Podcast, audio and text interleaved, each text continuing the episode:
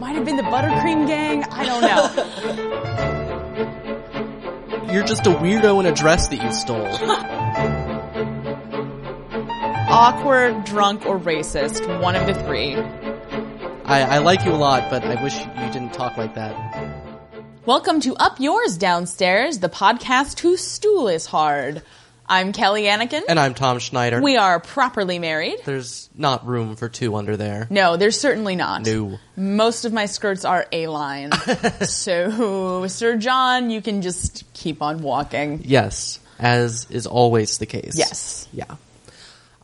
Uh, so for country report, we do have a new country to report this week, and it is Finland. Finland, at last, the Hooray. most populous country where we have yet to have a download. and now we have six. Welcome to our Finnish cousins. Yes. We are thrilled to have you. That's right. And now it's time for telegrams from our cousins. That's right. Our first telegram comes from cousin Mary Michelle, who writes Dear Kelly and Tom, I just finished listening to A Nanny of a Pickle, and I wanted to thank you for yet another recap of Manor House. I'd watched the show about a year ago and enjoyed it very much, and I'm surprised at how many scenes I remembered all this time with the help of your wonderful commentary. Your love of Monsieur Dubillard prompted me to write in and ask you if you knew of the series The Duchess of Duke Street. It's available through Netflix on disc, though not on streaming. It's very loosely based on the life of Rosa Lewis, who is the ma- manager of the Cavendish Hotel in London starting in 1902. She started out as a maid, then became a cook, and worked her way up the ladder to hotel manager. Louisa, the show's protagonist, is a great character, and the costumes and sets are amazingly detailed. I think you would enjoy it, as it explores class dynamics in greater detail than the Forsyte saga. If you are interested more on Lewis's life, I would recommend Masters Rosa Lewis, An Exceptional Edwardian, and Fielding's The Duchess of German Street. Please let me know if you ever need help with research or locating material for your history sections of your podcast. As you can see from my signature, I work in a library and love research. My own to read shelves are now full with Edwardian materials until a new topic sparks my interest. Thank you again and keep up the good work. All right, very cool. We actually have had uh, the Duchess of Duke Street recommended to us by several cousins. Yes. Uh, so we'll definitely have to check that out when we have the time because I it sounds fascinating Yeah. to me. It's Uh, got all the things that I want: lady entrepreneur, class conflict, hotels, Food. Yeah. Oh man, food. Don't even get me started. Yeah, and it may interest all of you to know we're in the next couple of weeks going to set up a uh, an Amazon.com store where we can direct you to some of the shows and books and things like that that we cover on the show.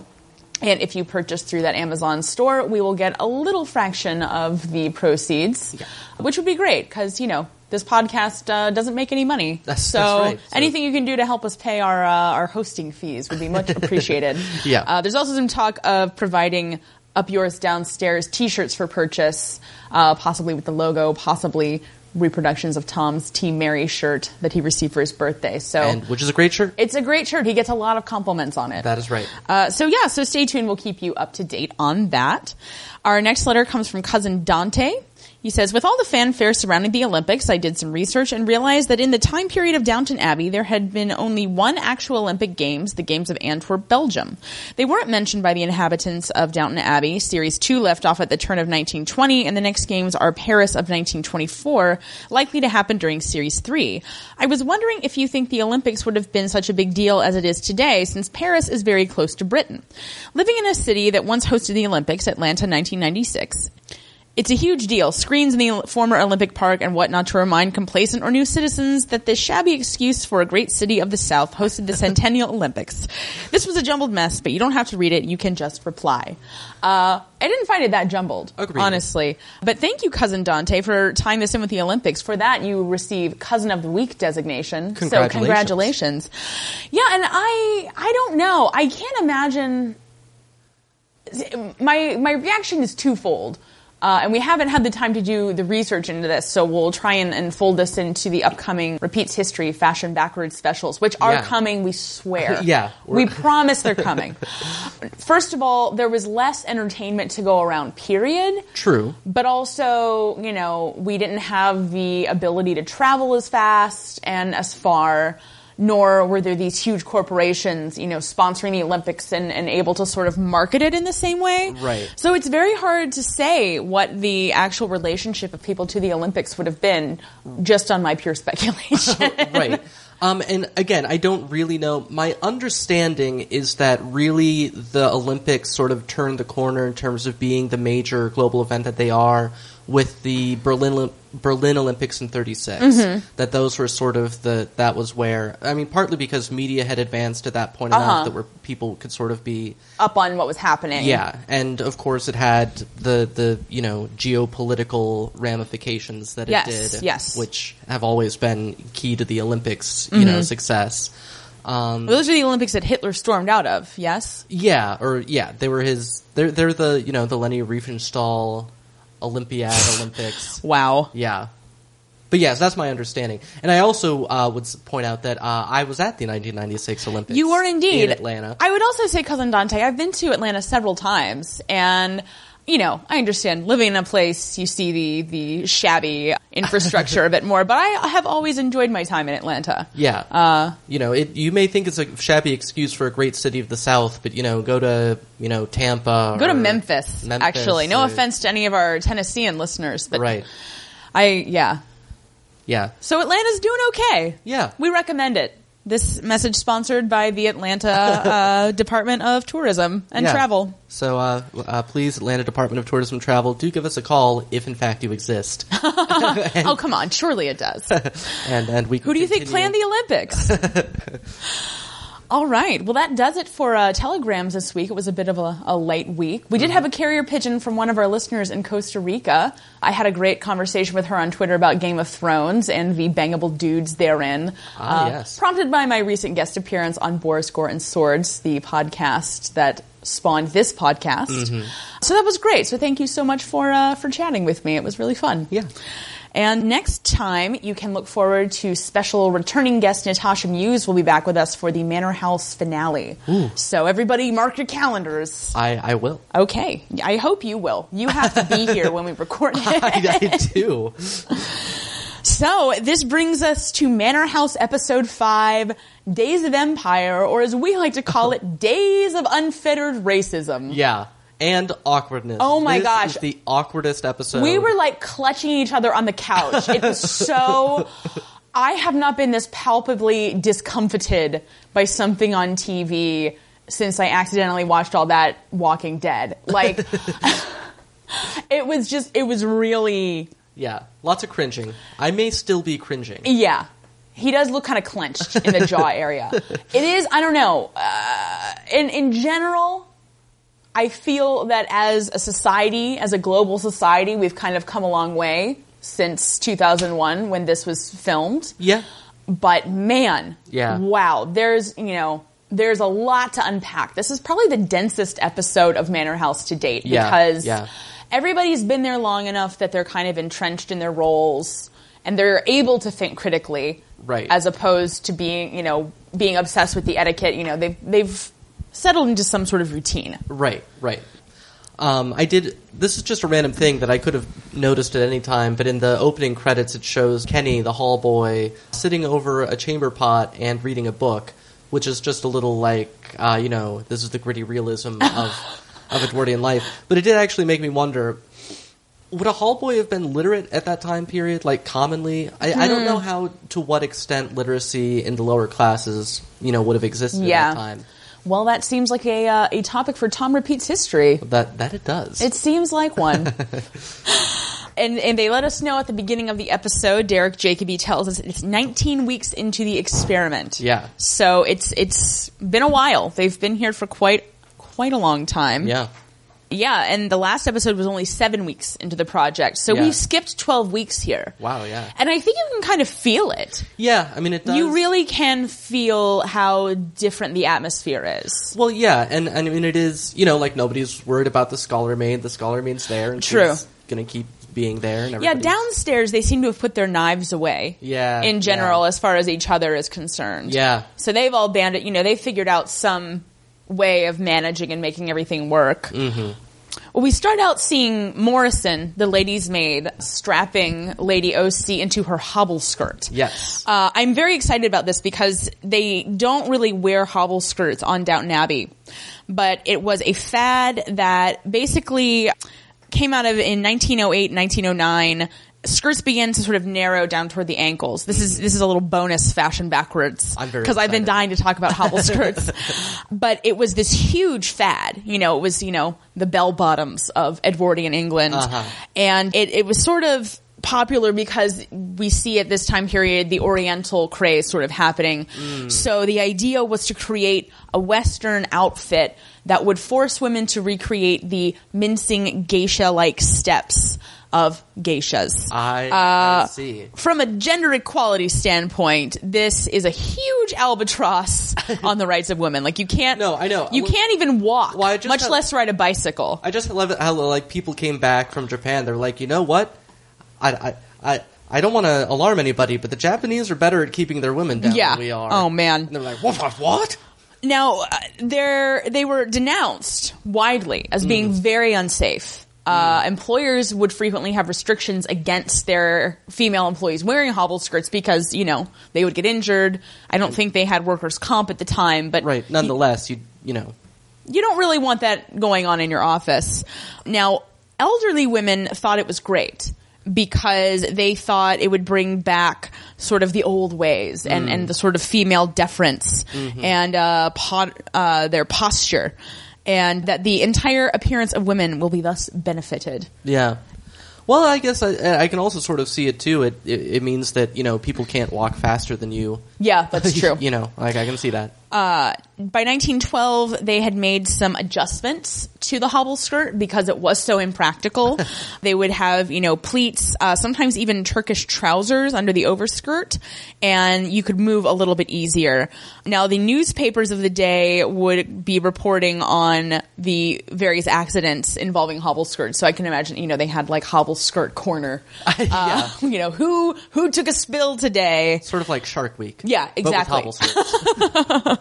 And also, uh, because there was a backlash against the hobble skirts, a lot of the Parisian couturiers who were responsible for the fad began referring to the style as American, trying to pawn it off as something Oh. the Americans had invented. uh, yeah, well, well played. Well played. Just wait till World War II, Frenchies. Uh, I'm sorry, I don't generally subscribe to that Yeah. mode of thinking. Yeah. I think the French are fine. yeah. Now, in America, they did figure out ways to adjust their tramways so that women could have easier access to the trams in a hobble skirt. So, uh, score one for American ingenuity. yeah. Anyway, uh, the the hobble skirt kind of faded by 1915, uh, and I'm getting all this, of course, from Evangeline Holland, our tireless Edwardian resource. Yeah. And basically, what's funny, we talked, I think, a little bit about the war crinolines, which were Yeah. were shorter, but in fact used more fabric Right. during a time when everybody was hoarding fabric and trying to ration. Yeah. But the hobble skirt actually would have saved more material uh, to be used, you know, by the war effort. Mm. Yeah. Uh, so once again, World War One, a barrel of laughs and misconceptions from top to bottom. Yeah, boy, if I, I- I'm not sure the barrel of laughs is really the best way to describe World War One. Uh, but I, a, a gun barrel of laughs. I, I worked for Blackadder. It sure didn't. I haven't seen all of Go- uh, Blackadder Goes Forth, and it's the only one that's never like No, struck me as being important to watch. well, it's anyway.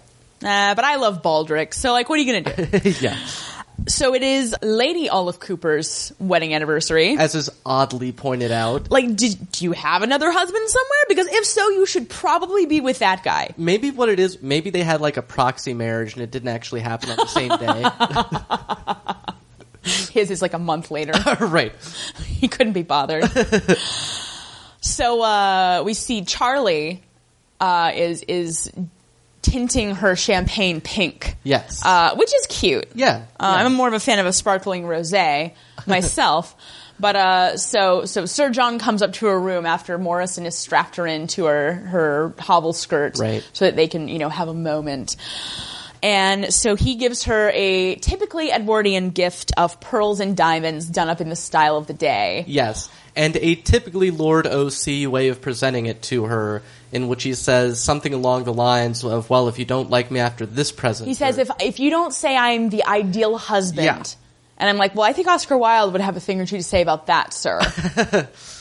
Just a, he's super appalling this episode. I Yeah. feel like every episode we say this, we're like, oh, he's even worse than he. He just keeps getting worse. It's it's it's all true, people. And one thing I always wonder in these situations were those pearls and diamonds that he purchased for her himself, or were Right. Mm-hmm. they furnished by the project? Right. It's it's so unclear. I mean, because again, we're we understand that he is well off to at least some extent. Again, not clear doing what, Right. But he he has done something to achieve some some status, Maybe he's an organized criminal. right? That's why they never say. God, it must be the most boring mafia ever.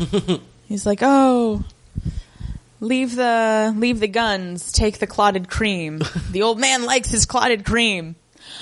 Miss Morrison Yeah. gets quite the talking head. Yeah. Well, it would seem that their time in this manor house has sparked some passion. Some passion. As former guest Ivan Hernandez of Boris Gorin Swords characterizes it, passion in a certain context, particularly regarding an older man, means down to fuck. uh, because we see And, well, and also he is apparently Miss uh, Morrison. Miss Morrison says that Lady OC thinks that he is perhaps a little too passionate. so, So, yeah. I'm not comfortable discussing this on a lighthearted podcast. uh, but you can hear it on my other podcast, The Feminine Mistake. um, uh, yeah, but she just comes off as like creepy voyeur. Yeah. And and and just like oh like it's been really fun to see this guy like coerce his wife into having more sex in these really uncomfortable undergarments like yeah. Yeah. And and I mean, granted, it's- you have to figure they are both professionals, so they probably have way more time Yeah. to like hang out and do it Yeah. with each other than they would. And I'm sorry for saying that, everyone. I'm so sorry. Yeah, well, and I mean, you know, just living in a place that other people cle- keep clean for you. I mean, Yeah. it's like being at a hotel. That's you know? true. Yeah. But uh, well, and I mean, I think Miss Morrison, you know, it's one of those things where she only sees the world through Lady OC's perspective. That's 'cause, true. You know, that's the only person she ever talks. I mean, at to. least O'Brien was proactive. You know, she had her own agenda. Yeah. Miss Morrison, I mean, Miss Morrison is just literally playing dress up this whole time, and Yeah. she loves it. Yeah, this is what she wanted to do, and she's doing it. She's happy. I, I would argue she's the happiest with the experiment. Yeah. Because she's not getting called out for being privileged per se. Right. You know, she had a bit of a kerfuffle with the other, stu- you know, the other servants early on, but Right, in but- general, she seems to have just gone off with her, you know, feathers and furbelows and Yeah. is having a grand old time. Yeah, yeah. They seem to they seem to be getting on. So we see, um, we spend most of the episode with Mr. Reggie Raj Singh. Yes. Who is Master Guy's tutor. We Yeah. haven't really seen him very much up he's- to this point. yeah, he was in the first episode. he's and been like barely made an conspicuously appearance. absent. Yeah. Well, and Guy hasn't been in it Yeah, that's over true. much That's recently, true. but we we see him trying to make Guy learn, and he Yeah. physically has to move him away from the window. And Yeah. just again, Guy now looks like a seventy year old man. He's just like, get me out of this house. Yeah. Well, and Derek Jacobi tells us that at the time, uh, most Asians in England around then were, you know, royalty or, or close, you know, in of of noble, you know, position back in India or wherever. Right, which is like, wow, son of a Maharaja to tutor Right. seems like a big demotion to Like, me. Yeah, it's like, oh, oh, your father's the, the Maharaja, eh? Fascinating. I've made millions selling boots. Would you like to teach my son and keep him out of my hair? And apparently, uh, people did want to do that. Yeah, yeah. So, well, and I wonder, and again, this is a great fashion backwards repeats history thing. And it it gets touched on a little bit, but sort Mm-hmm. of what's what's the social reaction to that within India? Mm-hmm. You know, I- it's going to depend on whether you are sort of allying yourself with the British and you think it's fine, or whether you are an anti-colonialist who's Right. you know attempting to revolt Yeah.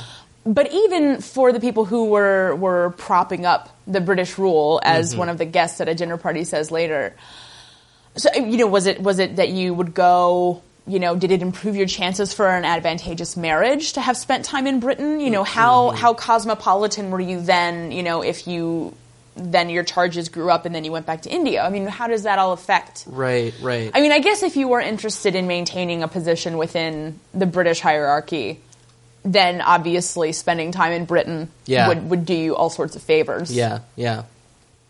So that's an interesting thing to think about. It is. Think about it, cousins. Think about it and ponder. then we get the best scene of the whole episode. Yes. Uh, we get Mr. Reggie Raj Singh, who we now realize is super gay I and mean- pretty adorable about it. yeah. And he talks all about how he can now identify with Jane Eyre, which, like. I don't recall being a gay Indian tutor in the Manor House experiment, but that is so what I would have said. Oh, I know. Well, just I don't know.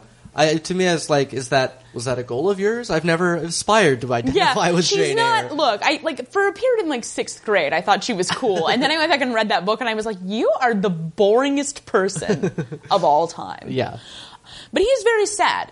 Yeah. he's a very sad panda. he's yeah, and he's he's just completely talks about how completely isolated he is Mm-hmm. within the high, household. And and I should clarify, my memories of him from previously having seen the series were very negative. Like I was I very uh, I had no memory of this episode, yeah.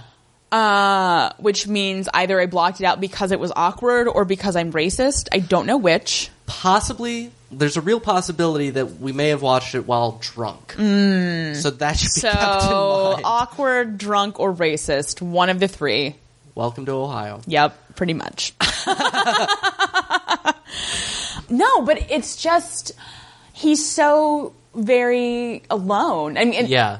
this is like a broken record. This is all he says throughout the entire episode. But I mean, he he's not really a member of the family. It's Right. Mm-hmm. been made expressly clear to him that he is not to go downstairs and mingle with the servants Yeah. because Sir John doesn't want his son to know his tutor's a servant, Right. which is like First of don't all, you pay him? Like, Right. First of all, Guy made it clear back in episode Uh-huh. one that he was well aware of exactly, you know, what the deal was. it's so insane. and and so it is, you know. So he has been forced to keep himself separate from the lower servants, but he's not allowed into being with you know the family. And he can't be with Miss Morrison because she spends 18 hours a day dressing Lady OC. Right. So he's he's basically got no one. Yeah, you know. Except uh, uh, whatever you think about Guy, I wouldn't want Guy to be my only friend in the world. for months No. at a time. No. Well, and he says, you know, you can't have an emotional connection with a child. Right. You just can't. Right. If you can, you're probably on a list somewhere. yes, so then there's some drama.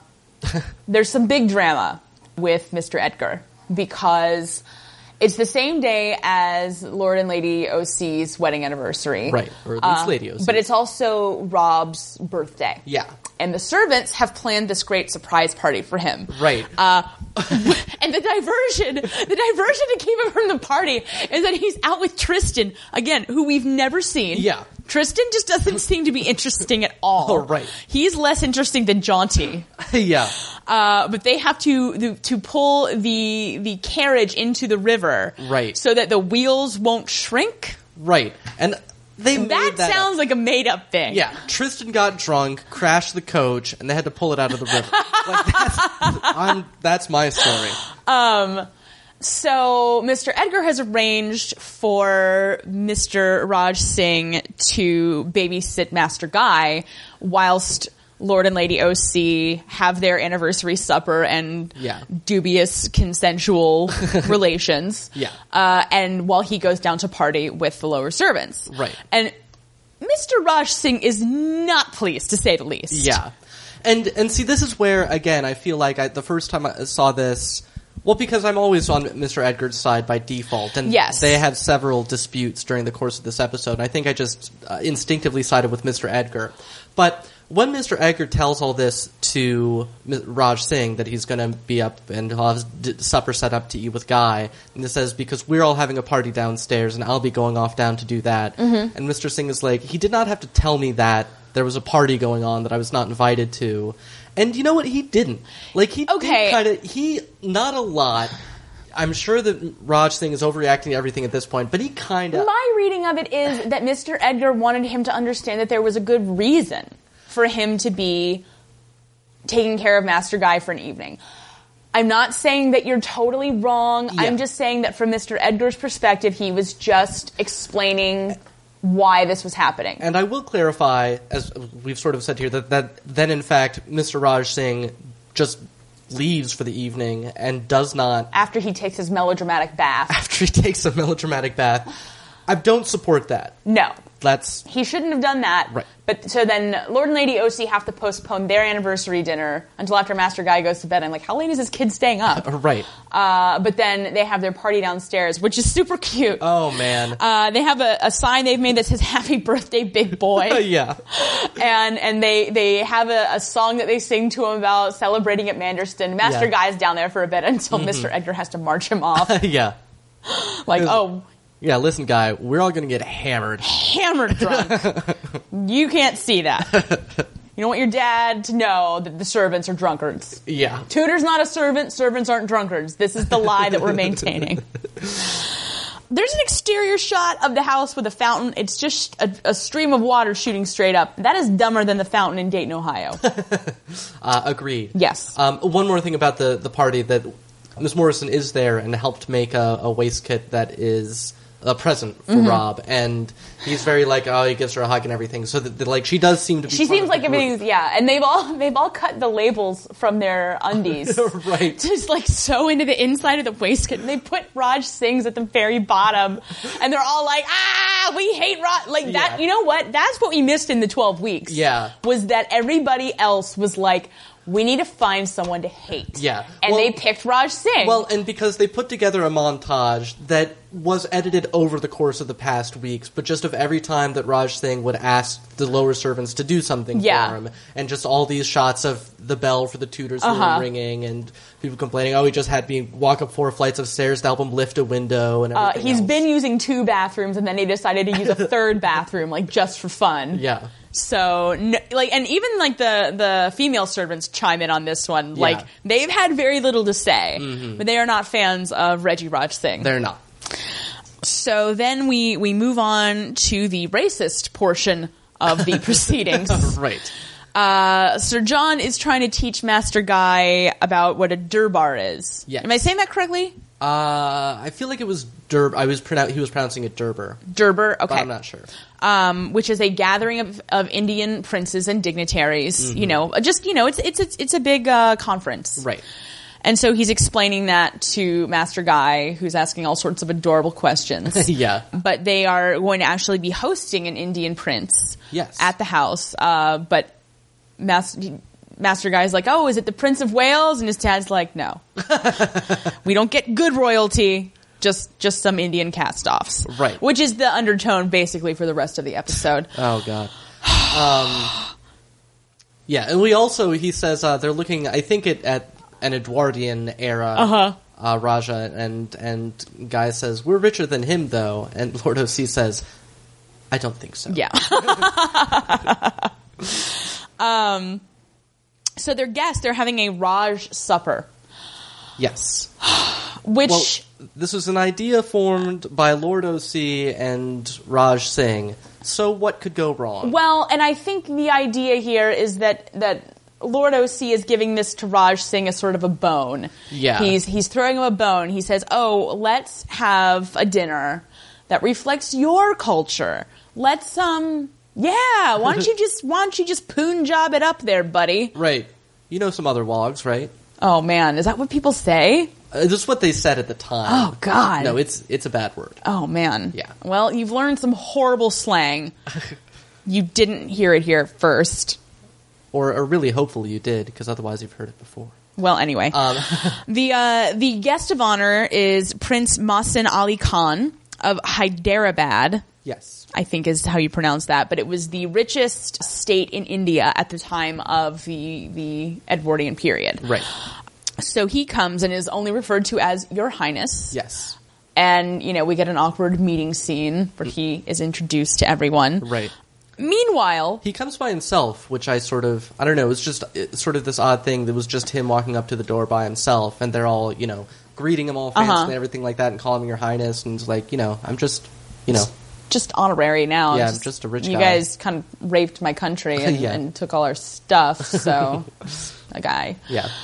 Yeah, so while this is all going on upstairs, downstairs there's a bit of a a bit of a problem Yes. in uh, that Monsieur Dubiard has had a bout of explosive diarrhea Yeah. and is now bedridden. Which we are told about in more detail than we will pass on. We will, To you. yeah, you've presumably already acquainted yourself with the details. Yeah.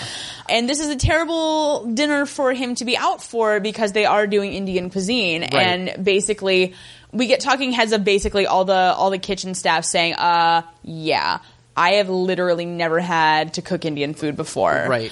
And Mrs. Davis I am so on the fence about Mrs. Davis in this episode because I Look, she's like your racist relative who's like only like sort of like, you know, they're she's i mean she's, She's- just ignorant and Yeah. you know what i will say is that uh, my understanding is that is that britain is um, much more culturally homogenous and depending on where in the country you live and what time period i mean she would just have only known you know white Uh-huh. people her whole life um, you know and just not had any occasion to ever have a conversation with somebody that you know Well, and I mean and she she keeps trying to like right say things, but she says these horrible things that are basically like, oh, well, the thing that you think is from your country, really, this Scotchman Right. got it together and, and he, he brought it back, and his name was Curry, and that's why we call it Curry. right I I just hope that the the Indian entertainers they brought in were allowed at some point to go off with Mr. Raj Singh and just get wasted and be like, "Oh my god, can you even believe that this just happened?" Yeah.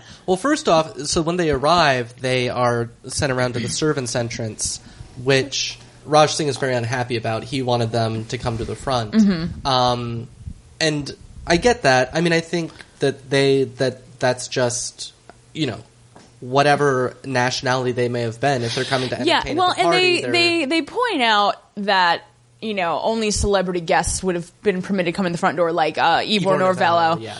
um but also i mean even in contemporary times regardless of your ethnicity like if you're entertaining at a party unless you're the most famous person at the party Yeah. you're using the service entrance Yeah. you're not Even if you are, even if you're Yeah. at a s- you know super sweet sixteen, you're not coming in the front with all the teenagers. True. If you were, you know, if Muammar Gaddafi rented out Beyonce, she's not coming in the front steps. No, those are for the Gaddafis. I guess technically speaking, the Qaddafi's are richer and more powerful than the Beyonce. I well, I mean, not no more. Well, yeah, now. I meant, Right. you know, at the time. Yeah. Back in the Gaddafian period.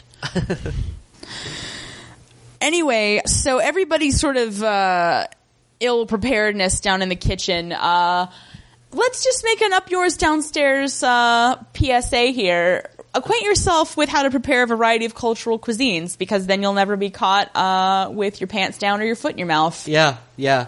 Uh, Mrs. Davies, who was making the curry, said, "Well, it's it's not Mrs. Beaton's curry. This is my curry."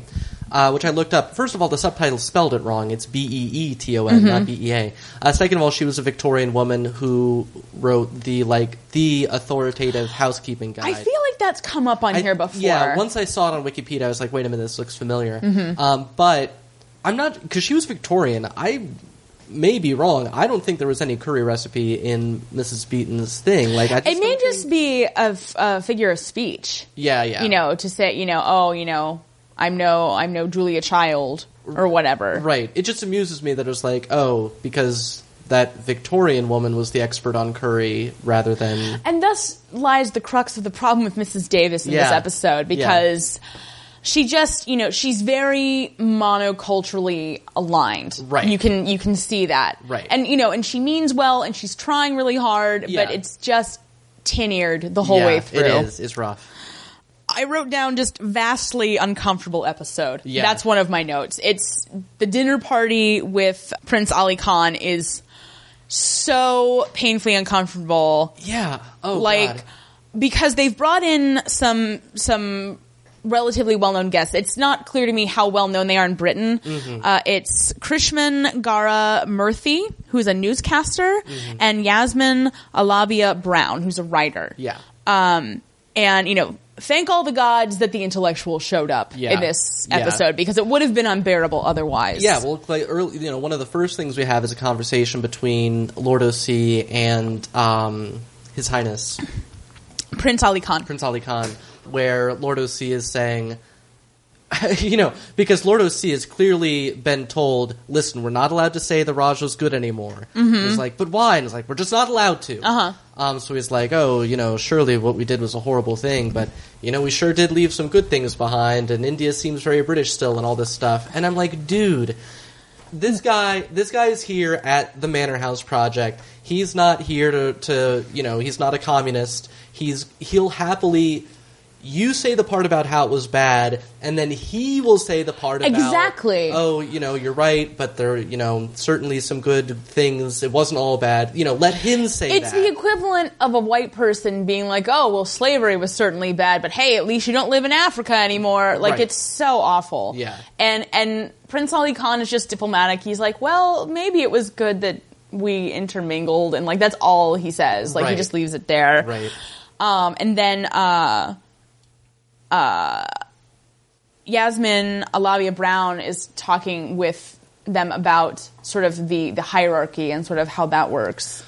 And, and Right. Well, they have. I mean, the the three of them have an interesting discussion among themselves about how because the you know his grandfather was supporting the Raj. You know, he was a part of it. yeah. And well, because clearly Yasmin is, is against that. Right. She's just saying, you know, it wasn't as if it didn't happen because all of these Indians were throwing up their hands and refusing to cooperate. Right. Well, it was, what was nice about it was they were having their own awkward moment, uh-huh. like from their own perspective, because he was saying his equivalent of the Raj was bad, but it did some good things. Was him saying, "Well, you understand, our country was disunited. There was, you know, we couldn't do Uh-huh. anything about that at the time." And and Yasmin was like, uh, "You know, bullshit." Well, and and you know, and I didn't really think about it. You know, I knew that India, you know, was under British rule until after World War II Mm-hmm. because of some movie. Who says that? Anyway, don't worry about it, everybody. Uh, Was it the movie Gandhi by any chance? no, it was not smartass. Um, it might have been the buttercream gang. I don't know. Uh, shut up! My family made me watch like Mormon family-oriented movies when I was a kid. I, I believe you. Um, just the fact that their their revolution started like in the early 20th century and it took them 35 years to achieve independence. And I guess it's just strange for me to think about because once America declared independence, they went all America, fuck yeah, and like it was over within like 5 years. Or you Right. look at, you know, the French Revolution. You know, it's closer to sort of the Russian Revolution, although that is still like up for debate, I Yeah. think, about how successful that was. True. True. Um, yeah, but just 35 years of fighting. Yeah. Like, people of India, I so salute you. Yeah. Like, it's absolutely incredible. Yeah. Because I am really lazy.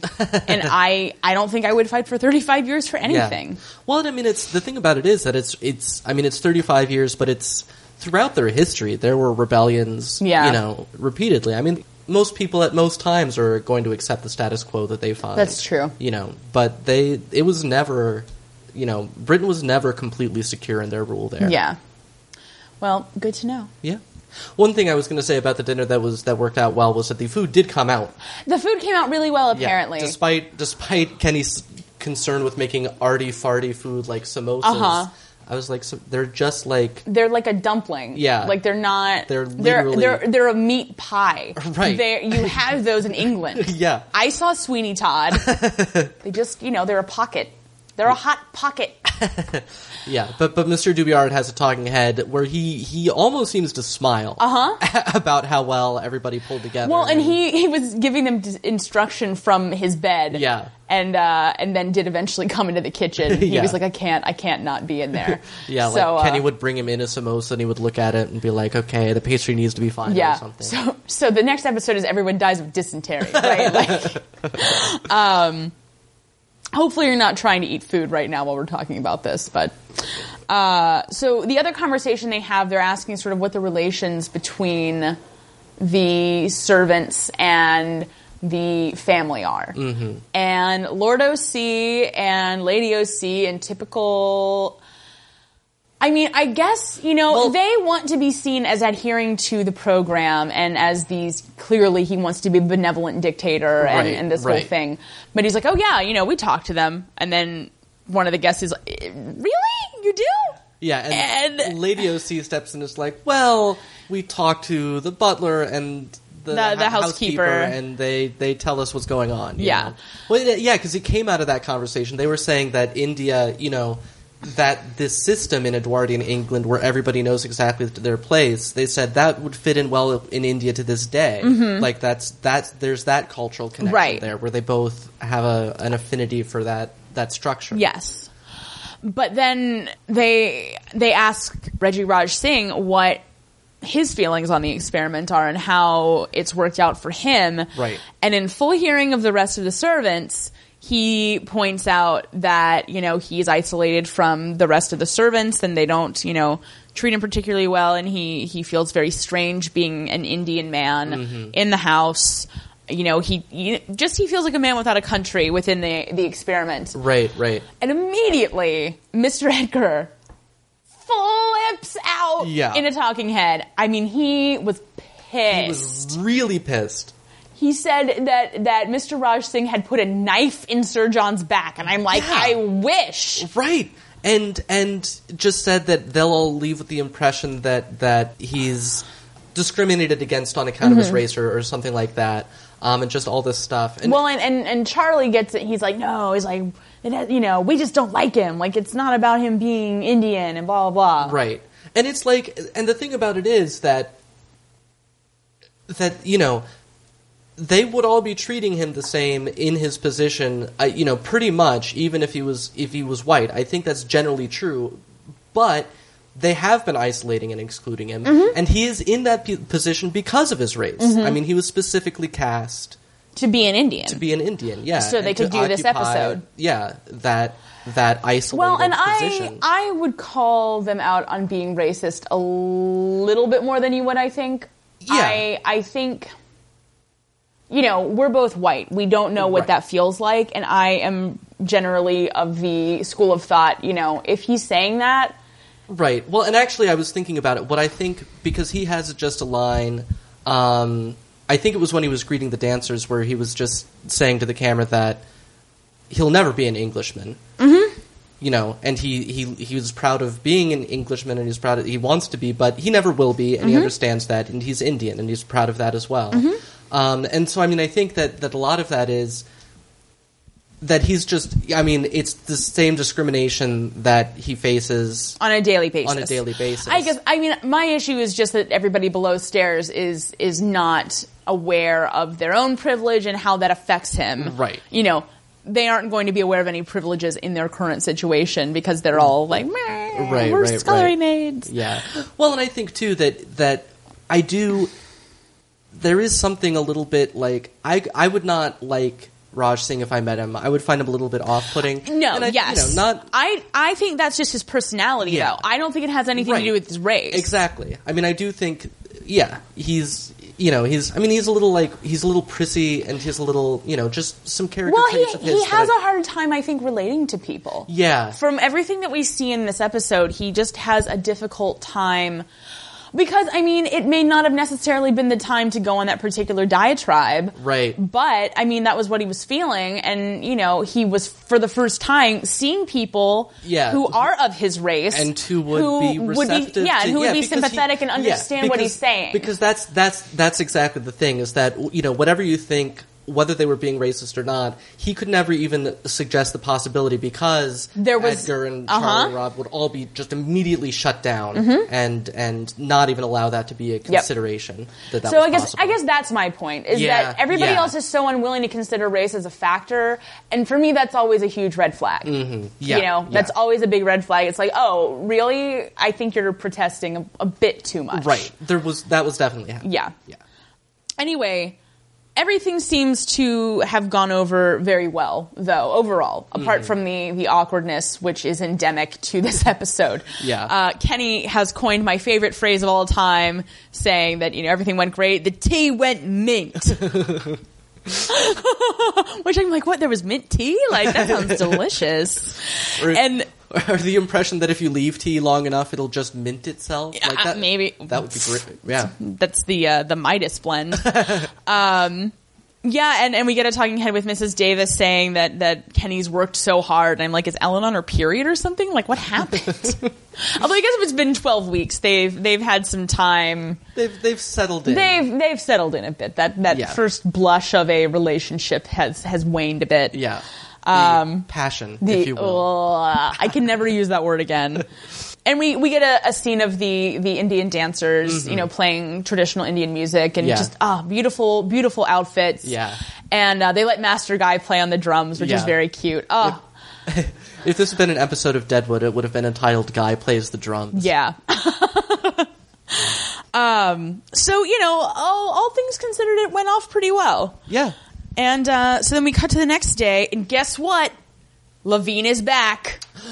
Hooray! Oh, I she's. mean, as long as it's okay for her. Yes. Well, she says she's apprehensive about coming back. Yeah. She's she's a bit nervous. She doesn't quite want to be there, but you know she. Mm-hmm.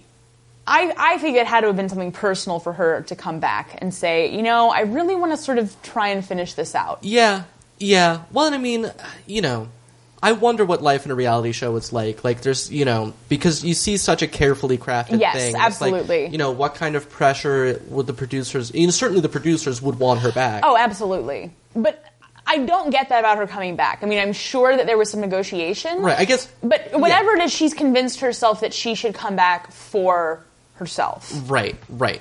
I was. Yeah. I mean, influence rather than persuasion Yes. or pressure. Mm-hmm. Yeah. Well, yeah. and she she's met on her way to the house by Mr. Singh and also Master Guy. Right. And it is so cute. Yeah. Because they were buddies. Yeah, And we didn't yeah. get to see any of that. Right, But right. and and I'm thinking this, but then they go on to ec- you know explicitly state it in the show. You know, they are the only two people in the house who occupy this weird status. Right. Where they're not part of the main family and they're not servants, Yeah. but they can't really be fully integrated into either of those worlds Yeah. and and just we see both of them engaging with another person on a level that we haven't seen anybody engage Right. and and they're just you know they're so excited to be talking to each other Yeah. because i think that's also part of why things came to a head for for mr raj singh is Yeah. that he didn't have anybody and that's what he keeps harping on is like Yeah. i have no one to vent to i have no one to talk to Yeah, and I guess you know, I guess what it is this time was I just heard the complaining and I didn't really hear that and and think about like that would be like that would just It would that be drive you horrible. crazy. Yeah. Mm-hmm. It would drive you insane to not be able to have a real conversation for months at a time. No. Yeah. I can't I can't go a day at a time without having a conversation. Yeah. Like it's impossible to imagine. yeah. Yeah.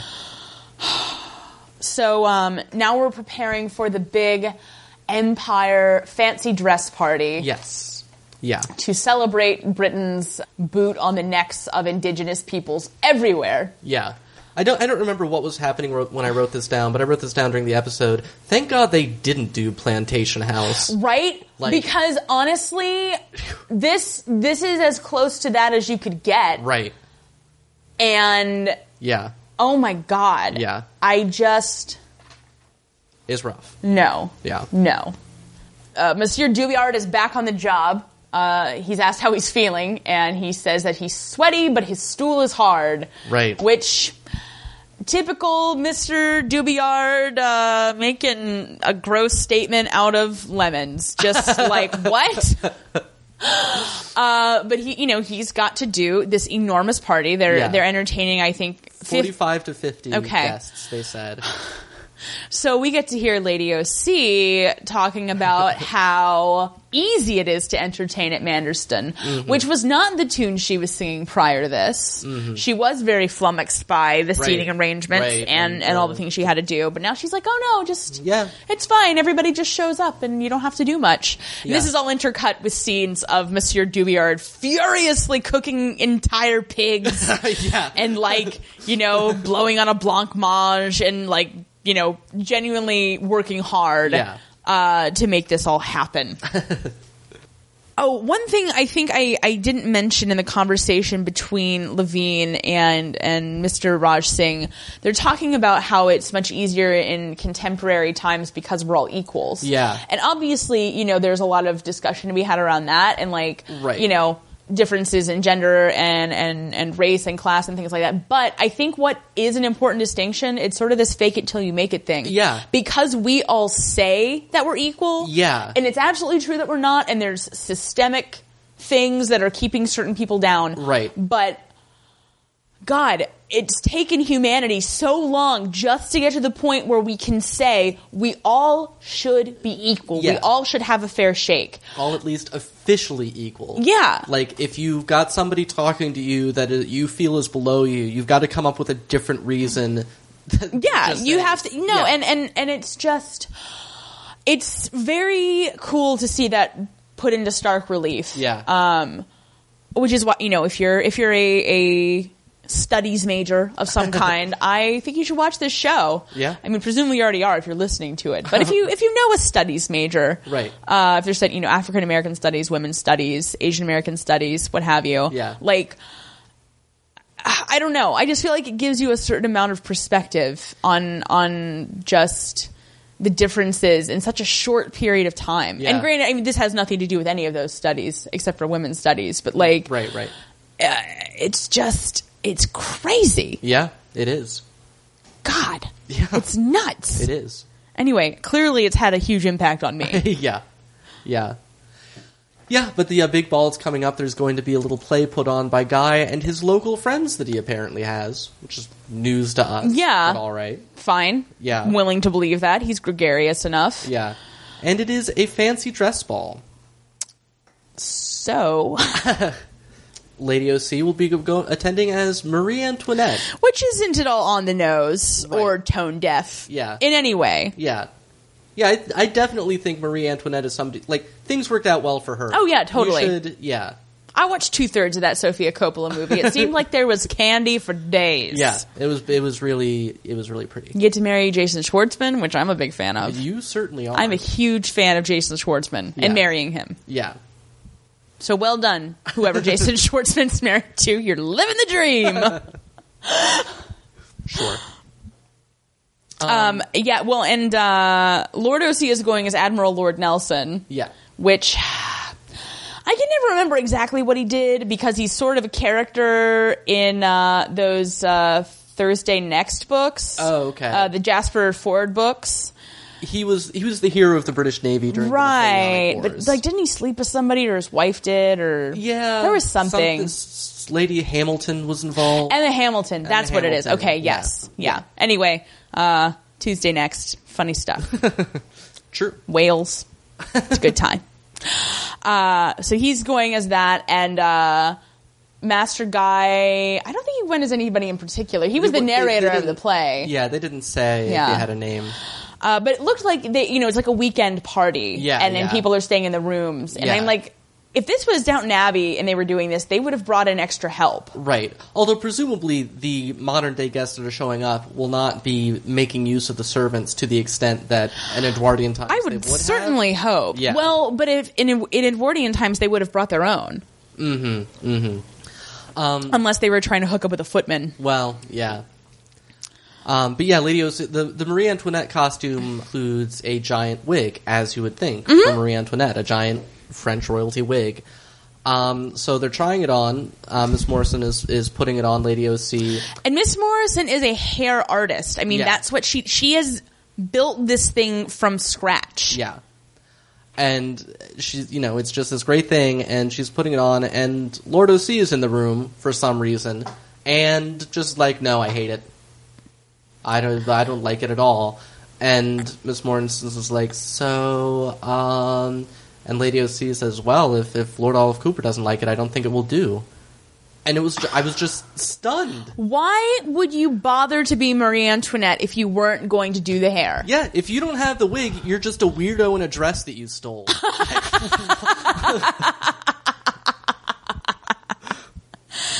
No, and and uh I just hate Lord OC so much. There's the scene he was out shooting and he got two brace of uh, partridge. Oh, Partridges. So he has, uh, I think, Rob come over Yeah. and he says, give two to Tristan and two to Kenny. Yeah. Like, but why? Right. Why? Yeah. No, it makes no sense. And, and then Kenny's like, uh, well, gee, let's think about this. We've got this huge party coming up. We're busy scrubbing and cooking all the time. I don't really have time to pluck and roast a partridge. I don't even like partridges, so it was a really empty gesture. Yeah, it was pretty great. And now I would really like to have a T-shirt of Team Kenny because I think he's my favorite. Like I know nobody else in the house likes him, but I just appreciate you know T went mint. yeah, He he hates Lord OC and isn't even trying to. Uh, But I mean, really, who wants your crappy partridge that you got a clear buckshot out of? Like, Yeah. gross. yeah, agreed. It's like you know they do feed us down here, Yeah. asshole. Anyway, uh, then there's a, a, a a nice, still awkward, fitting with the theme of the episode, but nice scene between uh, Raj Singh and Charlie, Mm-hmm. who's just folding some napkins, and and Raj Singh comes in and is like, "Listen, I, I just want to thank you for all that you've done for me." And for making my life so easy, and- and pass that on to Robin, and all the others. I have to think he's Robin, and then later he says that he really appreciates it. Uh-huh. Which I was like, ah. I, I like you a lot, but I wish you didn't talk like that. But, Well. oh well. Um, but, Get a uh, time machine.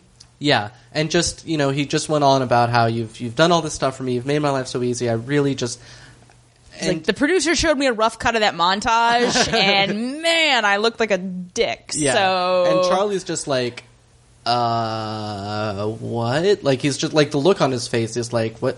O- okay. Uh-huh. Um, and and he's like, what? Is there a reason you're saying this just now? And he's like, well, I never have the opportunity to talk to any of you. I'm always, you're always standing behind me, serving me, mm-hmm. and this is just taking this opportunity. And then they shook hands, like they they.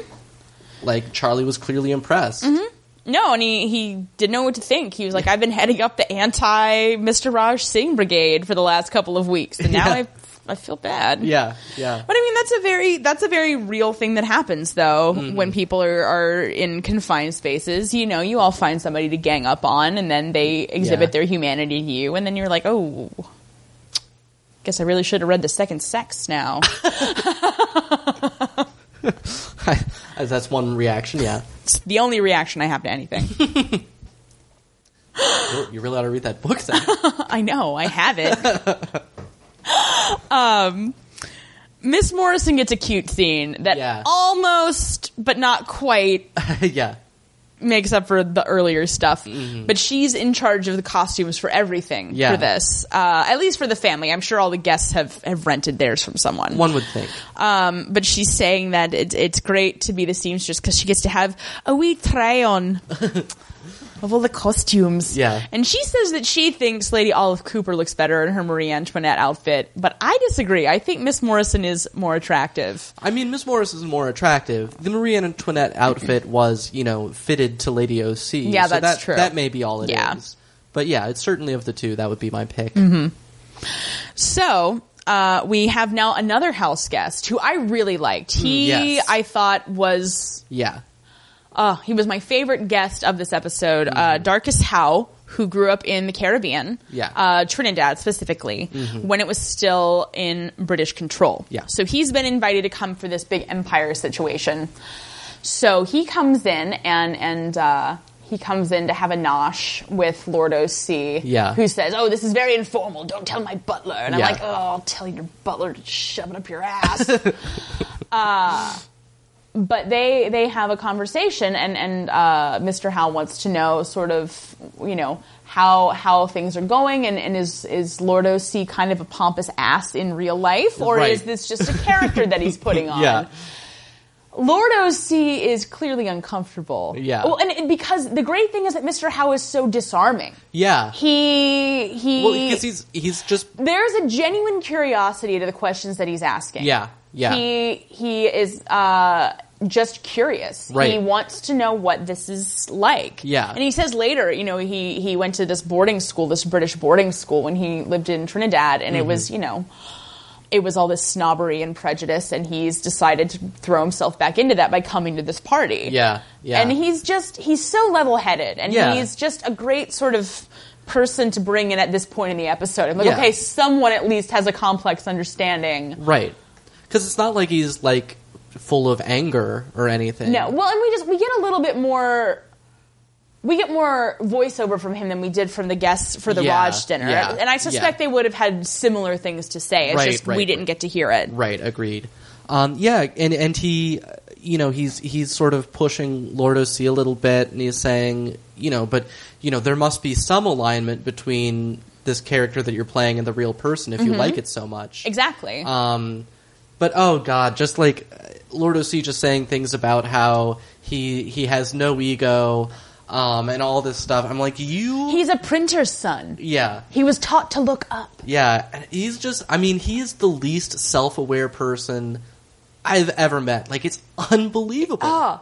I mean, I, I really don't have any notes for the rest of the episode from this point. I, I've written down a few things, but like, just because every exchange with Lord O.C. and Darkest How, my jaw was on the floor. Yeah. I just couldn't believe. I'm like, this man is offering you an opportunity on a television show that will be broadcast near and far Yeah, to not come off like a jerk yeah, and you are refusing to pick up on that fact. Yeah. He's just he just isn't paying any attention. yeah. He's not. Well, I mean, because he just doesn't.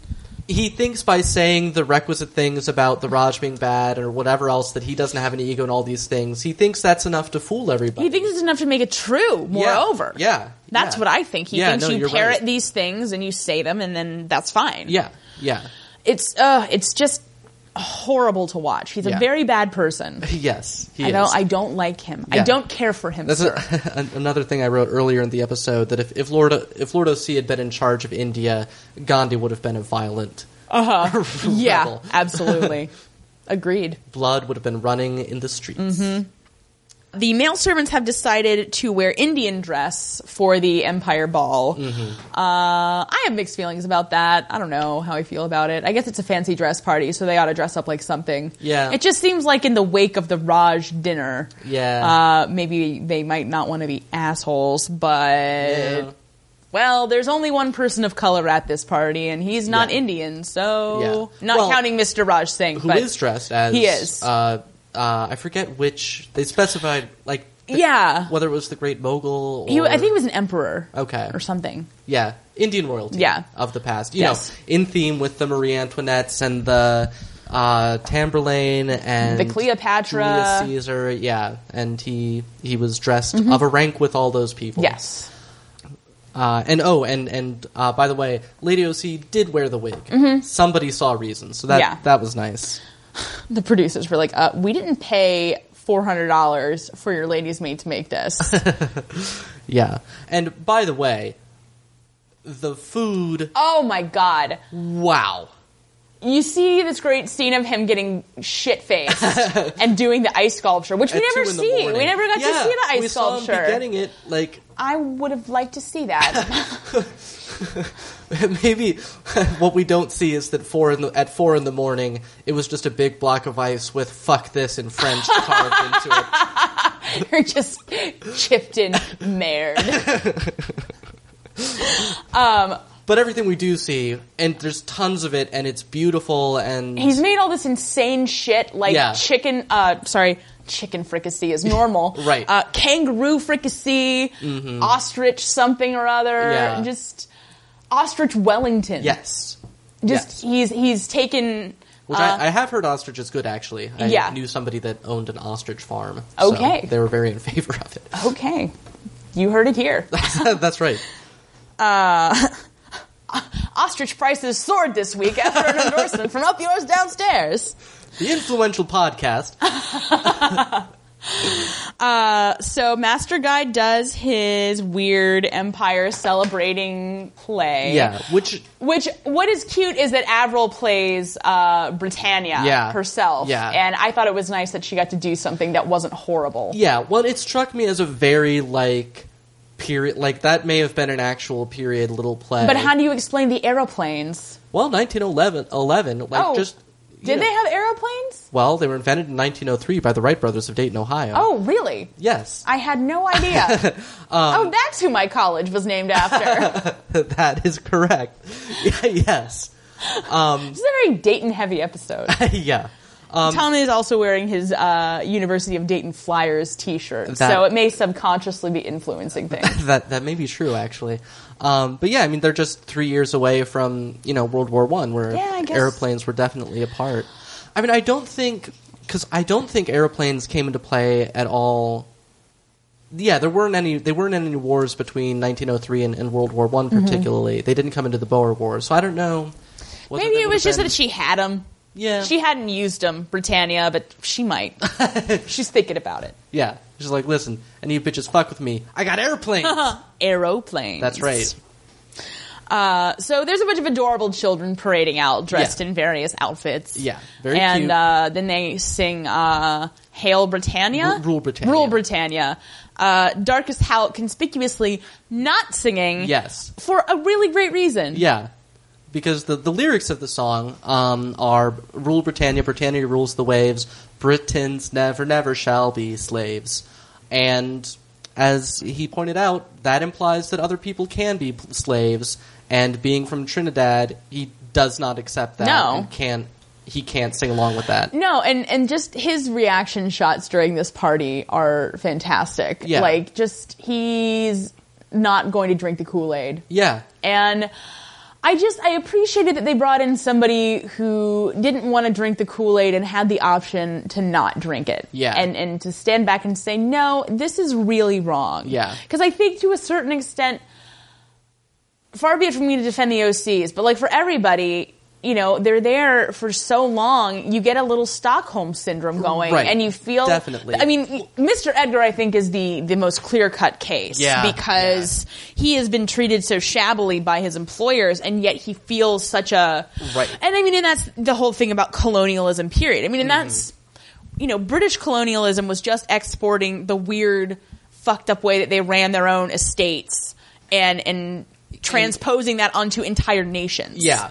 and getting it out of sight so that they didn't have to think about Exactly. the bad things that were happening. Yeah. Well, and I mean, you know, again, nobody's defending Lord OC. He clearly, you know, he was he was cast to be all these negative qualities Correct. that he has. Like again, clearly an agreement between the person and the character. Uh-huh. But the character was designed to be, you know, unself-aware and remote and aristocratic and all these things and you know it does give us a sense of of of the period No, absolutely. I mean, I think it's very effective. It is just infuriating to watch as a contemporary person. Yeah. You know, you Yeah, look at yeah. this and you're just like, no. And it's funny though, because this is something that I don't think I got to bring up on Boris Gorin Swords when I was on last week. Mm-hmm. But there's there's a scene in um, the book A Clash of Kings by George R. R. Martin, and they're talking about their courtesies and you know how you have to address you know Lady Catelyn and, and, Right, and right. King Renly and this whole thing. And um, I was just reflecting on the fact that your courtesies and your etiquette were the only thing that stood between you and a violent, horrible death for a really long time. Yeah. And I mean, where you see social change happening is where people finally sort of figure out, hey, maybe we don't have to be just killing each other as like a first move. Right. Maybe there can be other steps in there. Right. And what you see in Britain, I mean, it's been a long time since Britain has had internal unrest. You know what I Mm-hmm, mean? So you're at this point where everyone in Britain is like, well, we all kind of get along now. I mean, like, people aren't really Yeah. riding out in the countryside and leading raids, you know. Mm-hmm. The, the the infrastructure of you know who owns the land is pretty well set. It seems like we can push this farther now. It Yeah. seems like there ought to be a better way to do it. And I mean, you know, obviously they still have knights and and and barons and all Right. that kind of stuff, but it's you know it's much less Well, it's- important now. you Well, know, it's, this- it's combined with the decline of the agricultural. right uh, but it is economy. but your your point about killing people i mean it is you know the, the, the thing that struck me years ago was when i realized what right to bear arms meant like back in you know feudal times right to bear arms meant you were allowed to carry a sword and in addition challenge anyone to a fight to a death at any time if you feel you've been insulted uh-huh. like and you just could and, and uh, like that's how the social order was maintained was that if you got high enough in it then you could kill anybody that tried to disrupt the social Yeah. order legally Mm-hmm. with no consequences you know Yeah, and I mean, you know, at the time that was what was called for. Apparently, I don't know. I wasn't there. I don't really approve of it. I think there probably was a better way. But Well, when, I think- but when every other social order is based on you know killing other people, you're going to have a hard time being you know Sir Thomas More. yeah yeah Yeah, so the uh, the ball goes off Mm-hmm. pretty well, it seems, and that's pretty much the end of the episode. They Well, they- I mean, it, it is, but we then see them looking at a uh, a newspaper. Right, I and forgot. The newspaper has news of the sinking of the Titanic. So we're back to the beginning Uh-huh. of this podcast with the Titanic sinking. in less than a year. Yeah, yeah. But yeah, and they talk about that and, you know, the I mean, it's the most like ridiculously symbolic thing that has happened in human history, the crashing of the Titanic. Yeah. Like it's so ridiculously Well, and symbolic. it's they make a very smart choice in having Ellen and Kenny be the ones who are reading about it because they're both very insightful. Mm-hmm. Yeah. you know they're very young, so I think they get discounted a little bit Yeah.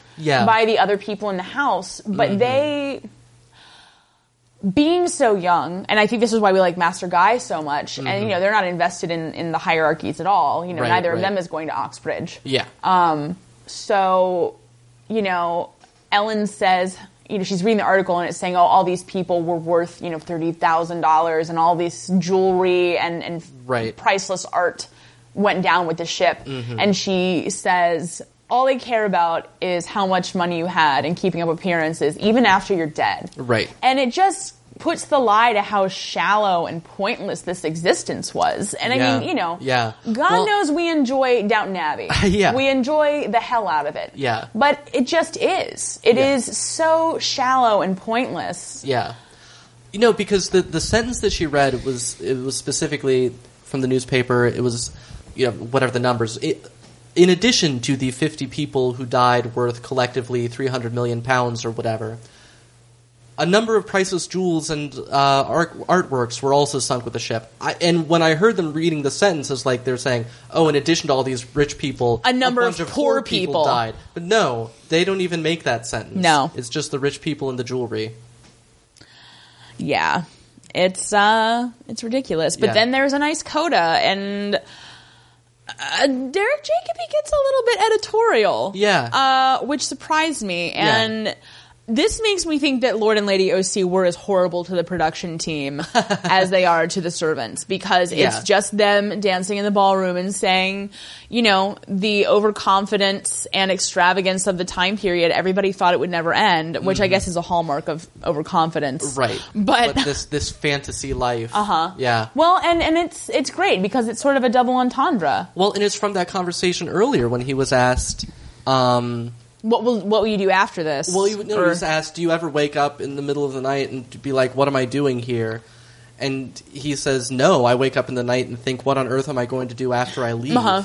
and i was like wow lord oc you like should, way to be short sighted. yeah you should make plans for that because they're gonna kick you out. you're never going to get to do this again No. ever ever Maybe that's his comeuppance, though. I mean, Yeah. there's no real way of verifying that, but maybe it's just that he did this, and you know, he'll just never ever get to do the thing that he really wants to do ever again. That's pretty poetic justice. yeah that's true all right well that can, that can be a comfort to us all That and Jaunty will come out as a homosexual, which will probably kill him.